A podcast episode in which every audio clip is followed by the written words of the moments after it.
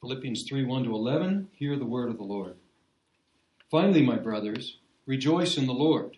To write the same things to you is no trouble to me and is safe for you. Look out for the dogs. Look out for the evildoers. Look out for those who mutilate the flesh. For we are the circumcision who worship by the Spirit of God and glory in Christ Jesus and put no confidence in the flesh, though I myself have reason for confidence in the flesh also. If anyone else thinks he has reason for confidence in the flesh, I have more circumcised on the eighth day, of the people of Israel, of the tribe of Benjamin, a Hebrew of Hebrews, as to the law, a Pharisee, as to zeal, a persecutor of the church, as to righteousness under the law, blameless. But whatever gain I had, I counted as loss for the sake of Christ. Indeed, I count everything as loss because of the surpassing worth of knowing Christ Jesus my Lord. For his sake, I have suffered the loss of all things and count them as rubbish in order that I may gain Christ and be found in him, not having a righteousness of my own that comes from the law, but that which comes through faith in Christ, the righteousness from God that depends on faith, that I may know him and the power of his resurrection, and may share his sufferings, becoming like him in his death, that by any means possible I may attain the resurrection from the dead. Let's pray. Now may the words of my mouth and the meditations of our hearts be acceptable in your sight, O God, our rock and our Redeemer. Amen.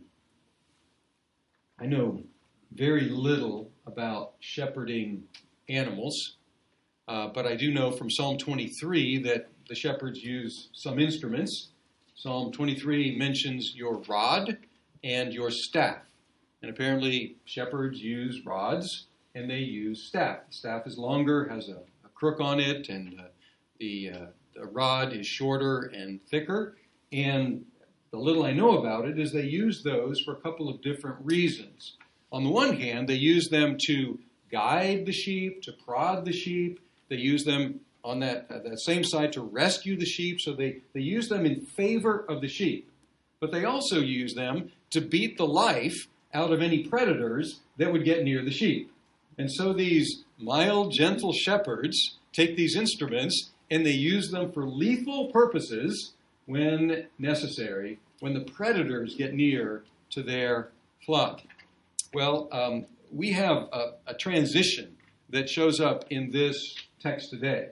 Because up to this point, we have heard Paul, the gentle shepherd of the people of God, and he has been prodding, he has been guiding, he has been encouraging them, and then all of a sudden he wheels around and takes his rod and begins beating the life out of some predators that were getting near to the Philippian believers. And the transition is startling here, and of course it has left interpreters kind of scratching their heads. Up to this point, it's been so positive and uh, then he says in verse 1 finally, my brothers, rejoice in the Lord.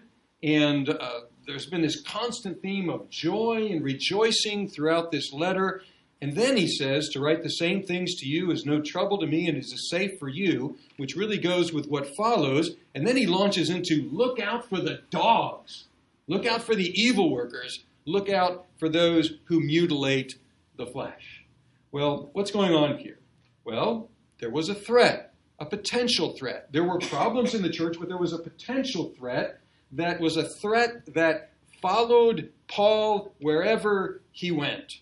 And what we find here is this rejoice in the Lord. Some scholars think that this is an aborted conclusion, that he was about to wrap things up and he said, Finally, my brothers, rejoice in the Lord. And then it occurred to him that he better warn them against some bad dudes that were going to cause problems in the church. Uh, others look at this and say, Rejoice in the Lord, and in order to rejoice in the Lord, in order that no one steal your joy, I need to warn you against some bad characters that could steal your joy by leading you into falsehood. But however that may be, I want you to notice one thing about this, or a couple things about this command to rejoice in the Lord it's, it's not the first mention of joy. We've seen joy mentioned throughout this letter, but now we have joy as a commandment. commandment. And we will find that again in verse in chapter 4 that he will repeat it twice. A commandment. Christians, you are commanded to rejoice. It is an, a Christian duty, a Christian obligation to rejoice. Now, if it's an obligation and it's a command, then we need to understand that it is not just a feeling. Because feelings are not so easy to command, are they? Feelings are responses to things. But rejoicing is an activity. It is an activity. So this is an activity that Christians are commanded to engage in.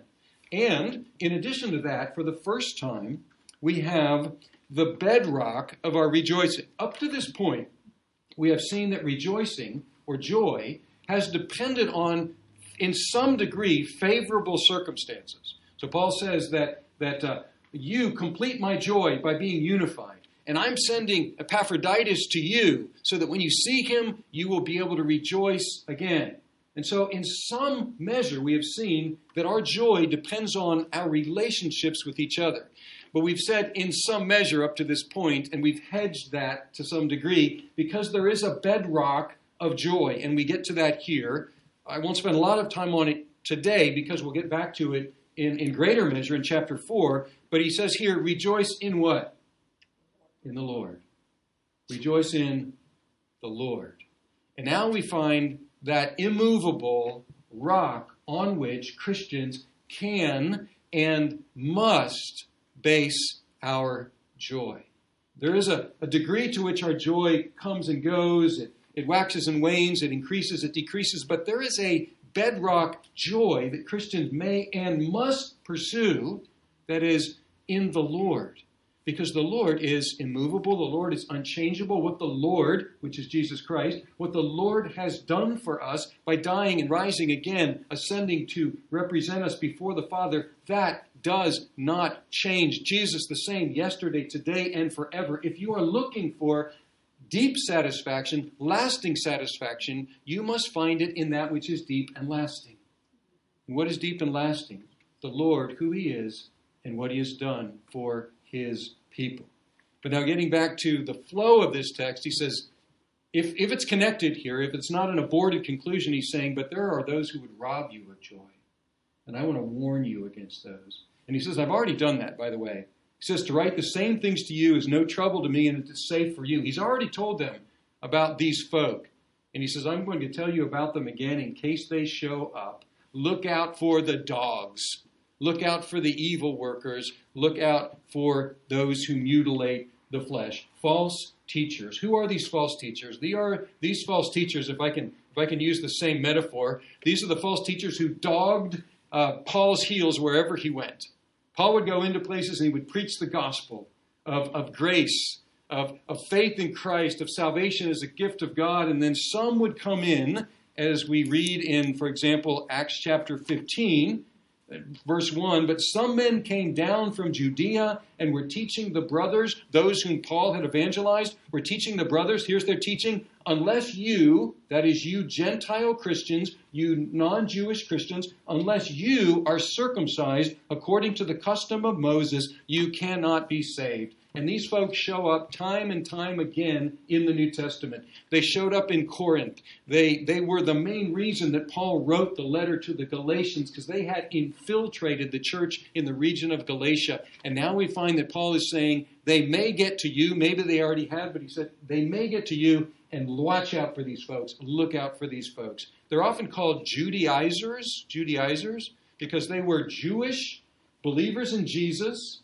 who were trying to turn Gentile believers in Jesus, like all of us, or at least most of us, into Jews by forcing circumcision and other regulations upon Gentiles. Now, this um, this uh, strong language that Paul uses here as he reaches for his his shepherd's rod and begins to beat the predator is is very clever. It's repetitive.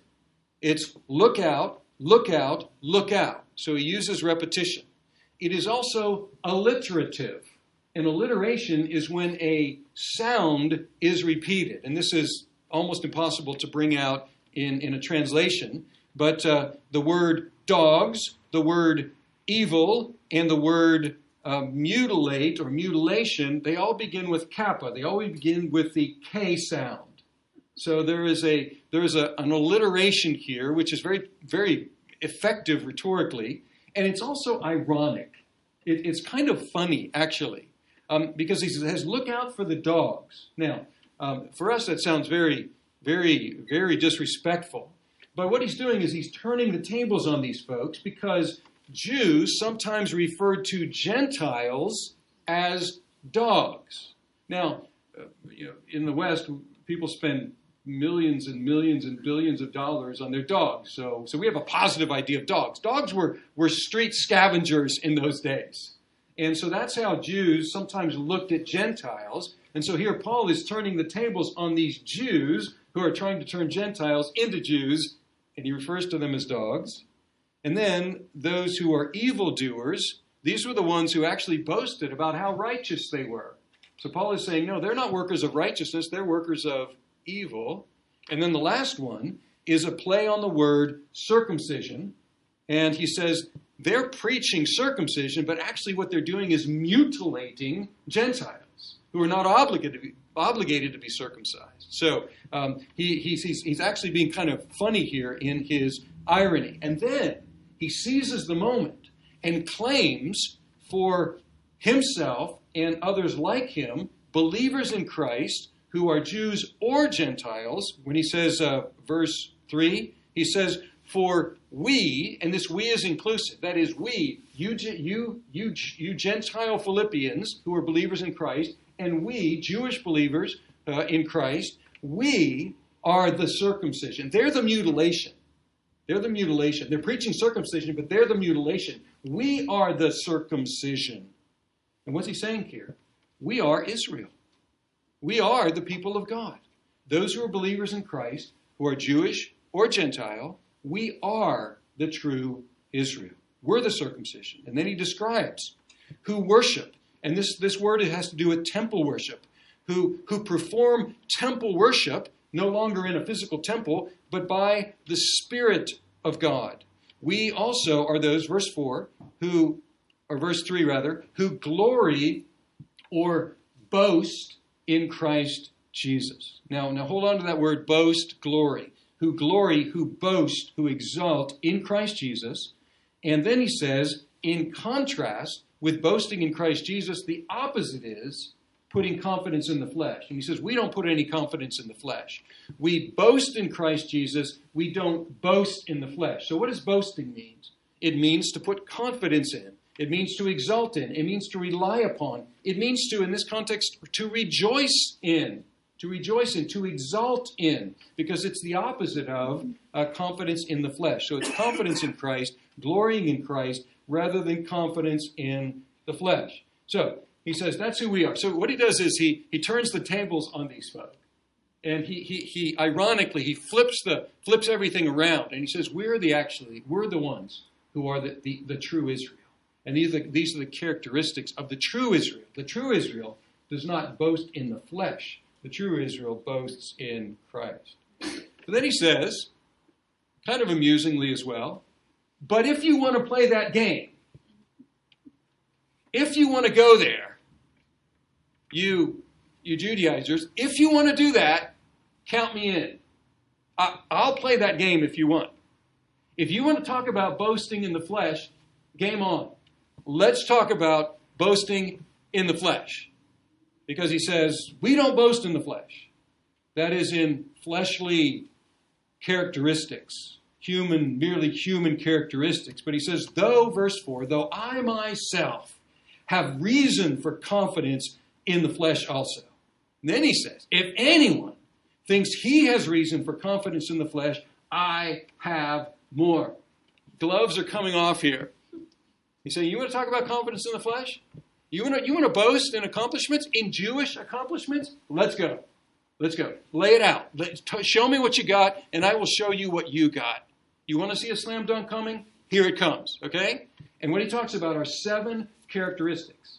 Seven characteristics of his boast. And by the way, this was his boast. He's not making this up. This was Paul's glory this was Paul's boasting. This was Paul's confidence before he was a Christian. So he knows of what he speaks. He's not making this up. He was in their situation and more so. And he mentions seven characteristics. The first four characteristics have to do with what Paul received. The last three characteristics have to do with what Paul achieved. So, what he received and what he achieved. Let's look at the list. Verse 5 what he received circumcised on the eighth day according to the law. That's what the law required of Jewish boys. And by the way, that means that he was not a later convert because they would have been circumcised later. He was circumcised as a native Jew. Of the people of Israel, not of another people brought into Israel, of the people of Israel, of the tribe of Benjamin. Now that cuts it a couple of different ways.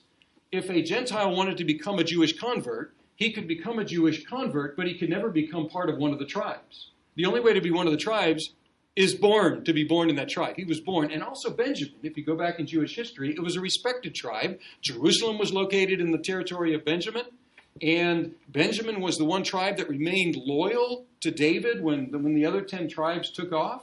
So it was a respected tribe of the tribe of Benjamin. And then he sums it up by saying, a Hebrew of Hebrews, a Hebrew to the max, a, a pure Hebrew. And that's, that sums up what he received. He didn't do any of this. This is what he received from his heritage. But then he said, I added to it. I took what I received and I built on it. He said, As to the law, and here we get into his achievements, a Pharisee. Now, what's a Pharisee? A Pharisee was a very strict observer of the law. And, and we often have a negative view of Pharisees uh, because, of, because of the denunciation of their abuses, but they were very strict in their observance of the law. And uh, Paul says, I was I signed up for the, the, the, toughest. I signed up for the Green Berets. I signed up for the Rangers of the, the Jewish uh, religion. I was doing the toughest of the toughs, the hardest of the hard, as to the law of Pharisee. As to zeal, Do you want to know how zealous I was? Well, I, I heard about this, as he thought he was, an impostor Messiah who formed a church. And so what did he do?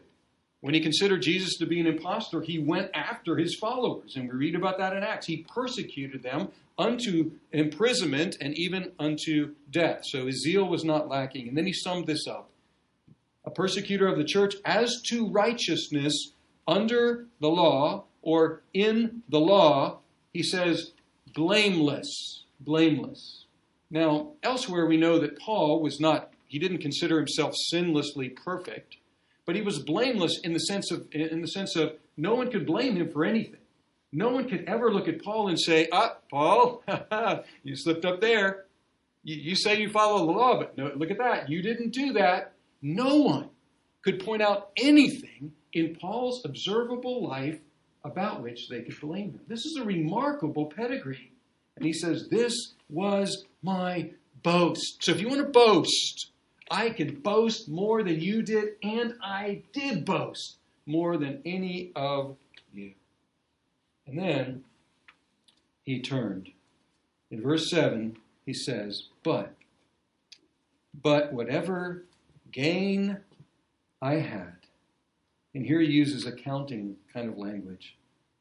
These were all in the in the positive column, I thought. All of these things, these were my, my gain. These are my assets. But whatever gain I had, whatever assets I had, I counted as loss for the sake of Christ. And then he, he ramps it up. Indeed, I count everything as loss because of the surpassing worth of knowing Christ Jesus, my Lord. For his sake, I have suffered the loss of all things and count them as rubbish in order that I may gain Christ.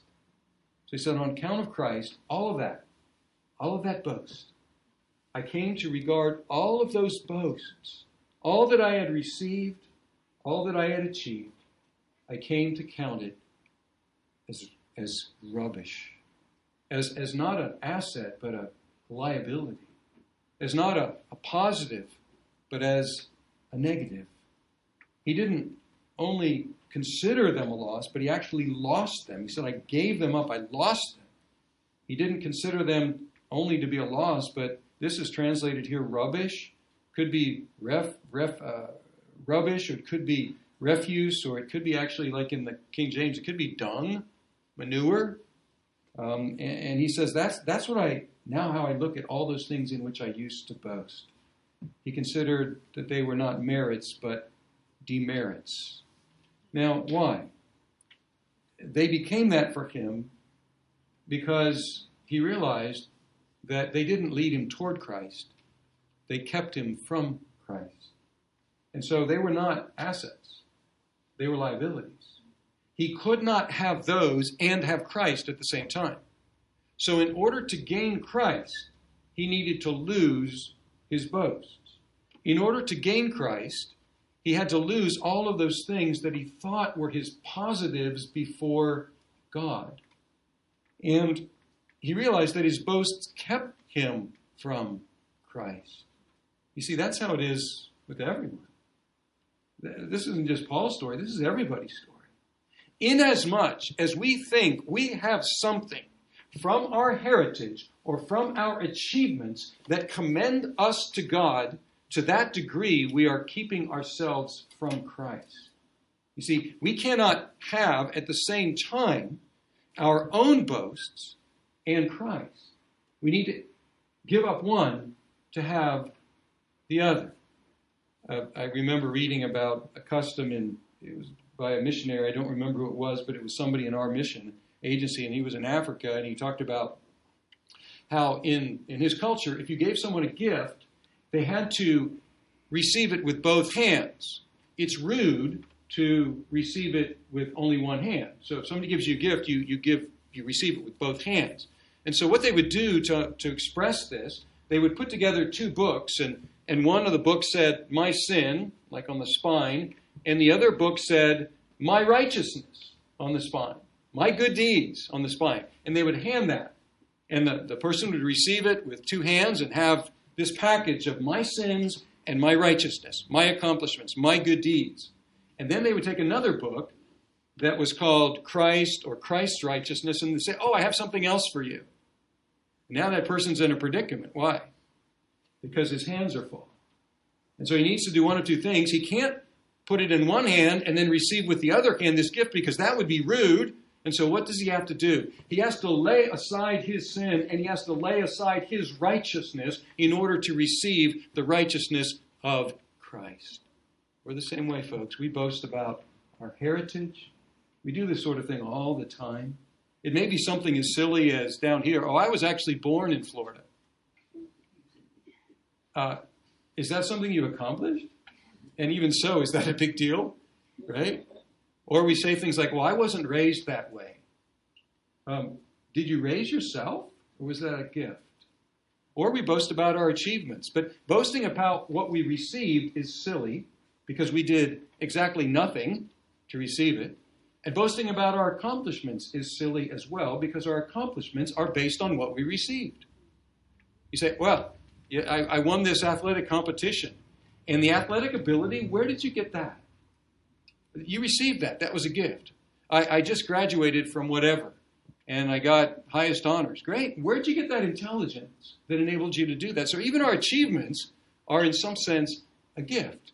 So it's silly to boast in these things, and it's dangerous because boasting in anything, anything that we've received or achieved, and particularly in the in the spiritual realm, as if these things that we've received from our forebears and achieved in our own lives somehow commends us to God and puts us toward the front of the line. It's dangerous because we can't have Christ and our boasts at the same time. You see, Paul said, I had to lose all of this. My boasts kept me from Christ. I had to give them up. I had to count them dung. I had to count them as street refuse in order to gain Christ. And look at verse 9. He says, rubbish, verse 8, in order that I may gain Christ and be found in him. Notice that there's a shift in voice there, isn't it? I lost, I gained, and what does it mean to gain? It means to be found. To be found in him. So now to be found means somebody else put me there, right? I'm found in Christ. And it's not entirely clear if he's talking about being presently found in Christ or being found in Christ on the last day. There's a lot of emphasis in Philippians on that last day, that day of judgment. But he says, I want to be found in him.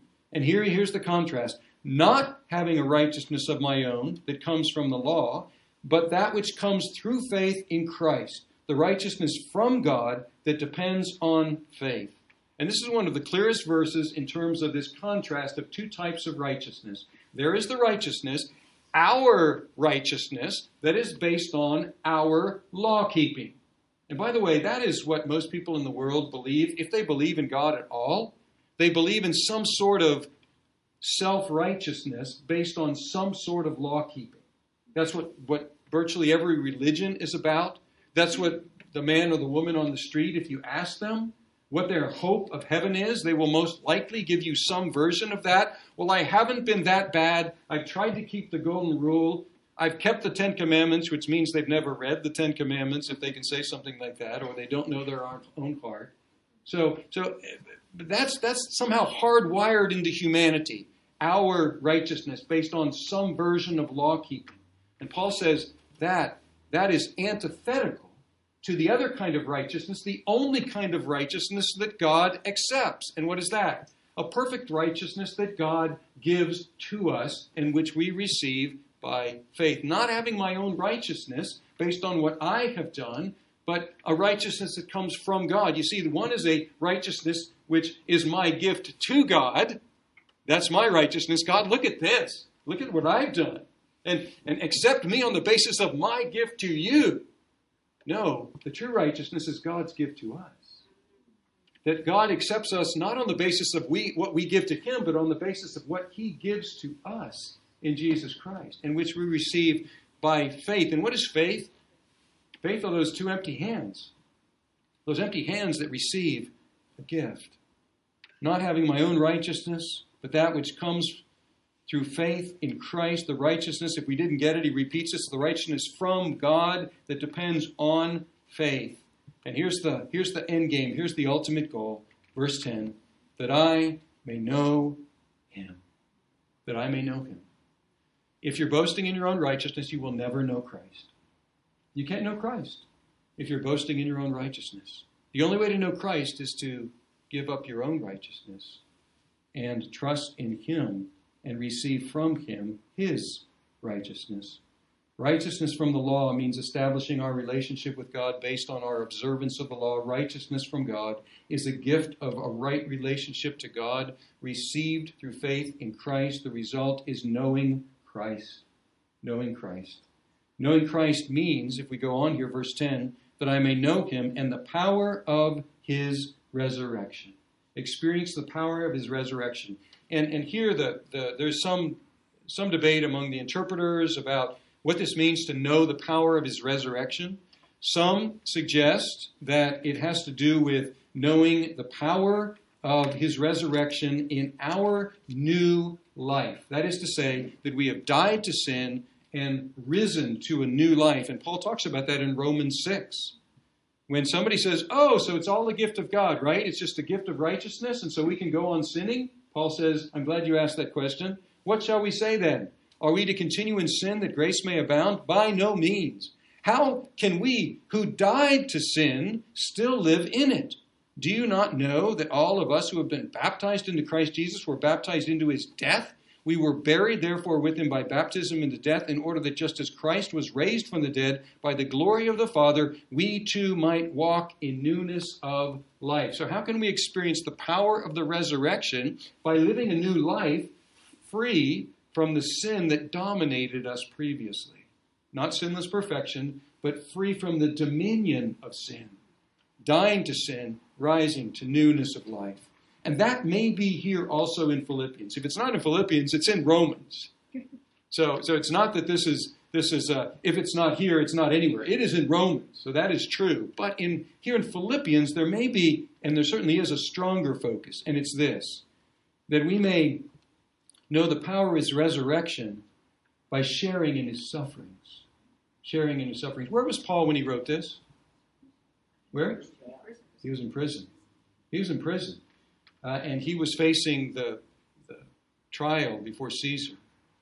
And uh, the Philippians, what was happening with them? They were being persecuted as well. See, they were sharing in Christ's sufferings. They knew what it meant to, to suffer for Christ, for being Christians. And some of them knew what it meant to die for being Christians, as Paul eventually did. And so that seems to be the focus here. You want to know resurrection power? Well, suffer and die. That's how you know about resurrection. You see, you can't experience resurrection unless you first die. That's how it is with our sin. We must die to sin in order to live in newness of life. We can't experience resurrection power in our lives until we die to sin. But in the same way, we don't really know resurrection power unless we suffer and die. And in this regard, and we've mentioned this before, this is not our fault, so not blaming anyone. Uh, and of course, we enjoy the privileges that we have here in the West.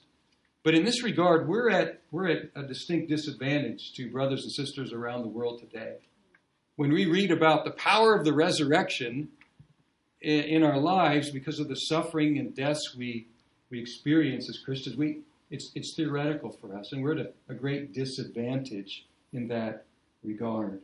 Also, frankly, as Western Christians, we have both received so much and, by God's grace, achieved so much in the history of missions in the world that it would be very, very easy for us to boast in what we've achieved and in what we've received. So, even though we're at a disadvantage, and regardless of where we live or in what sort of circumstances, the circumstances are beyond our control, we need to learn to lose our boasts. Lose our boasts in order that we may gain Christ and know Christ as the one who died and as the one who rose again. I wasn't able to work every hymn in that I wanted to work in today, but there's another hymn that expresses this beautifully, and it goes like this Not what my hands have done can save my guilty soul. Not what my toiling flesh has borne can make my spirit whole. Not what I feel or do can give me peace with God. Not all my prayers and sighs and tears can bear this awful load.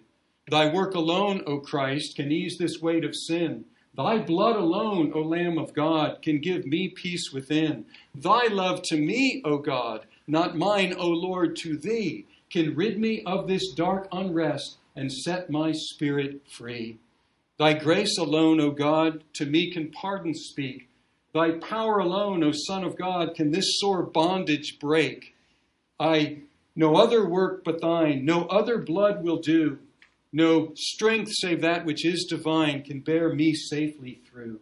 I bless the Christ of God. I rest on love divine. And with unfaltering lip and heart, I call this Savior mine. His cross dispels each doubt. I bury in his tomb each thought of unbelief and fear, each lingering shade of gloom. I praise the God of grace. I trust his truth and might. He calls me his. I call him mine. My God, my joy, my light.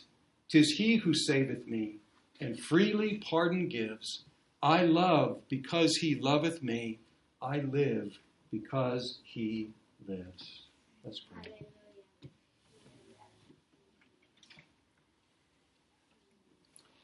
Our God, we sang it earlier. No more, my God, I boast no more.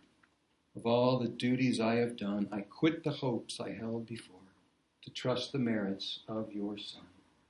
What was my gain, I count my loss and nail my glory to his cross. Oh God, forgive us for boasting in what we've received, for boasting in what we've achieved, and enable us to quit those hopes, to lay them aside, and to trust only the merits of your Son, his death, his life, his resurrection, his ascension. Lord, may we gain Christ, losing our own boasts as rubbish. May we gain Christ. May we know Christ. And may we express that knowledge of Christ through resurrection empowered life today. in victory over our sins, and if it comes to having to suffer for Christ, may the power of his resurrection be seen in us. We pray in his name. Amen.